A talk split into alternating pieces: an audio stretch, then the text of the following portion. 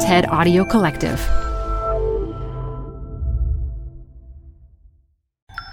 This TED Talk features hospitality entrepreneur and author Chip Conley, recorded live at TED Salon Verizon twenty eighteen. Canva presents stories to keep you up at night. It was an ordinary workday until... the Singapore presentation is at three a.m. The office was shocked. But that's when we sleep. Maya made it less scary with Canva. I'll just record my presentation so Singapore can watch it anytime. Record and present anytime with Canva presentations at canva dot com. Designed for work.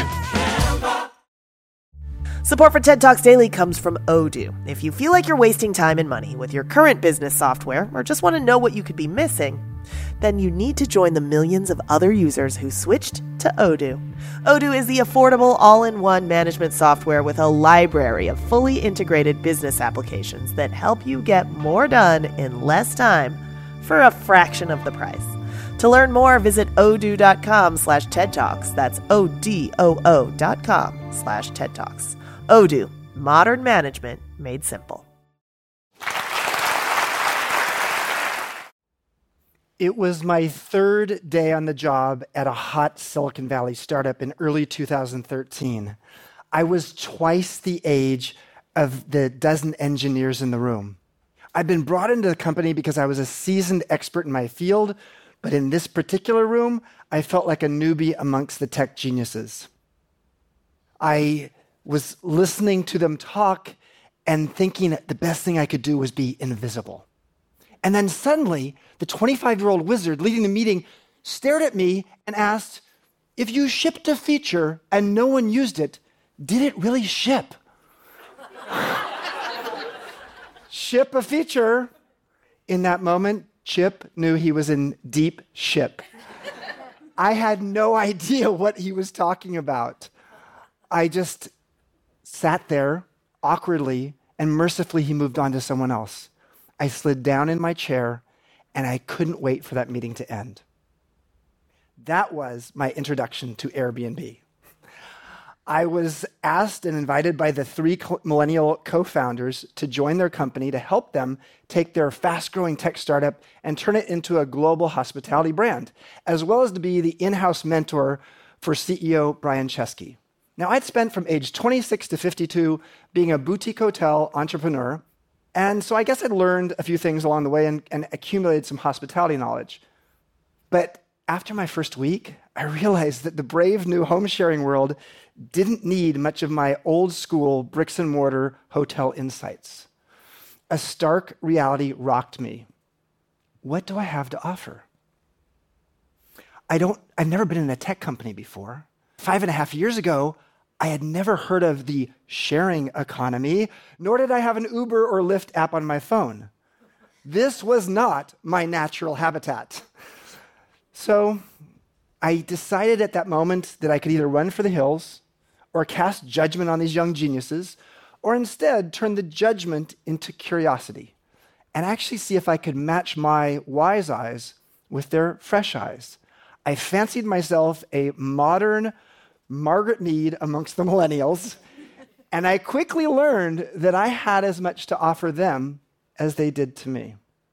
The more I've seen and learned about our respective generations, the more I realize that we often don't trust each other enough to actually share our respective wisdom.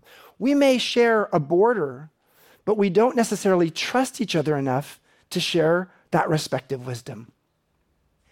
I believe, looking at the modern workplace, the, uh, the trade agreement of our time is opening up these intergenerational pipelines of wisdom so that we can all learn from each other.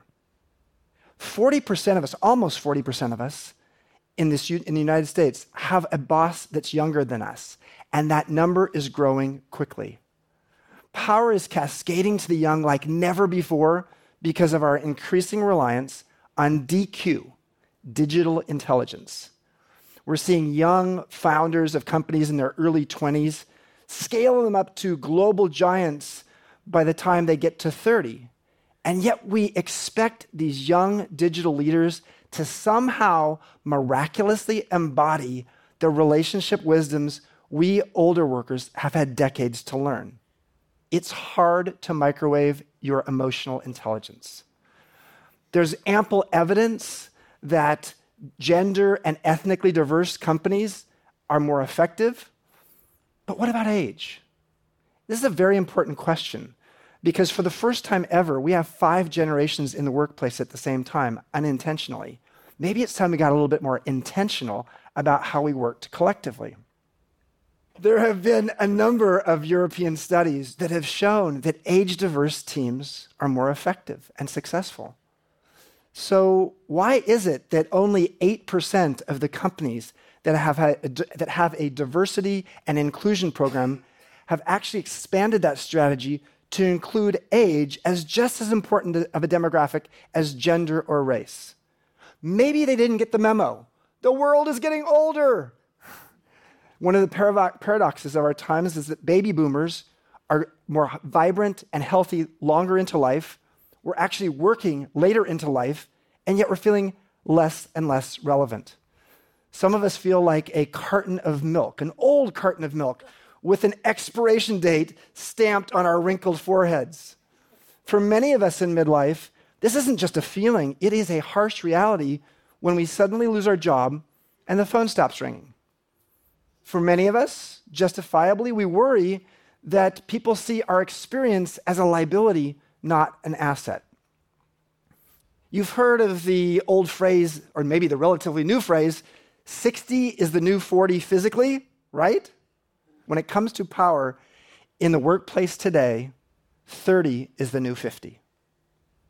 All right, well, this is all pretty exciting, right?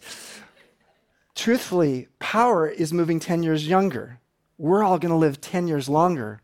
Do the math. Society has created a new twenty-year irrelevancy gap. Midlife used to be forty-five to sixty-five, but I would suggest it now stretches uh, into a midlife marathon forty years long from thirty-five to seventy-five. But wait, there is a bright spot. Why is it that we actually get smarter and wiser about our humanity as we age? Our physical uh, peak may be our twenties, our financial and salary peak may be age fifty, but our emotional peak is in midlife and beyond because we have developed pattern recognition about ourselves and others. So how can we get companies to tap into that wisdom of the midlife folks just as they nurture their digital young uh, geniuses as well? The most successful companies today and in the future will actually learn how to create a powerful alchemy of the two. Here's how the alchemy worked for me at Airbnb. I was assigned a young, smart partner who helped me develop a dev- uh, hospitality department. Early on, Laura Hughes uh, could see that I was a little lost in this habitat, so she often sat right next to me in meetings so she could be my tech translator, and I could write her notes, and she could tell me that's what that means. Laura was twenty-seven years old. She'd worked for Google for four years and then for a year and a half at Airbnb when I met her. Like many millennial co- of her cohorts, she had actually grown into a managerial role before she'd gotten any formal leadership training. I don't care if you're in the B to B world, the B to C world, the C to C world, or the A to Z world. Business is fundamentally H to H, human to human. And yet Laura's approach to leadership was really formed in the technocratic world, and it was purely metric-driven. One of the things she said to me in the first few months is, I love the fact that your approach to leadership is to cre- create a compelling vision that becomes a North Star for us. Now, my fact knowledge, as in how many rooms a maid cleans in an eight-hour shift, might not be all that important in a home-sharing world. My process knowledge of how do you get things done based upon understanding the underlying motivations of everybody in the room was incredibly valuable in a company where most people didn't have a lot of organizational experience. As I spent more time at Airbnb, I realized it's possible a new kind of elder was emerging in the workplace. Not the elder of the past, who actually was regarded with reverence. No, what is striking about the modern elder is their relevance, their ability to use timeless wisdom and apply it to modern-day problems. Uh, maybe it's time we actually valued wisdom as much as we do disruption. And maybe it's time, not just maybe, it is time for us to definitely reclaim the word elder and give it a modern twist. The modern elder is as much an intern as they are a mentor, because they realize in a world that is changing so quickly, their beginner's mind and their catalytic curiosity is a life-affirming elixir, not just for themselves, but for everyone around them. Intergenerational improv has been known in music and the arts. Think um, Tony Bennett and Lady Gaga, or Wynton Marsalis and the young stars of jazz. This kind of business, this kind of riffing in the business world um, is often called mutual mentorship. Millennial D Q for Gen X and Boomer E Q. Uh, I got to experience that kind of intergenerational reciprocity with Laura and our stellar data science team when we were actually remaking and evolving the Airbnb peer-to-peer review system using Laura's analytical mind and my human-centered intuition. With that perfect alchemy of algorithm and people wisdom, we were able to create an instantaneous feedback, feedback loop that helped our hosts better understand the needs of our guests. High tech meets high touch. At Airbnb, I also learned as a modern elder that my role was to intern publicly and mentor privately.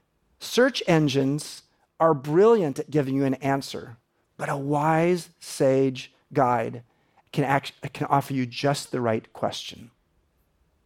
Google does not understand, at least not yet, nuance like a finely attuned human heart and mind. Over time, to my surprise, dozens and dozens of young employees at Airbnb sought me out for private mentoring sessions. But in reality, we were offering, often just mentoring each other. In sum, C E O Brian Chesky brought me in for my industry knowledge. But what I really offered was my well-earned wisdom. Maybe it's time we retire the term knowledge worker and replaced it with wisdom worker. We have five generations in the workplace today, and we can operate like separate isolationist countries. Or we can actually start to find a way to bridge these generational borders. And it's time for us to actually look at how to change up the physics of wisdom so it actually flows in both directions, from old to young and from young to old. How can you apply this in your own life? Personally, who can you reach out to to create a mutual mentorship relationship?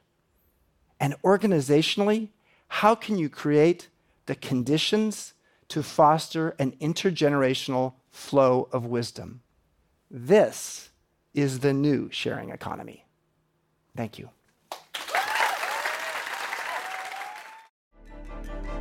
For more TED Talks, go to ted dot com. The best place to see stars is at home with Prime Video. Get everything included with Prime, like Mister and Missus Smith, starring Donald Glover and Maya Erskine. Rent or buy hits like Mean Girls, starring Renee Rapp. Or add-on channels like Max for the H B O original Curb Your Enthusiasm with Larry David. You've never seen so many stars in one place. Prime Video. Find your happy place. Restrictions apply. Prime membership not required to rent or buy. Prime membership required for add-on subscriptions. See amazon.com slash Amazon Prime for details. P R X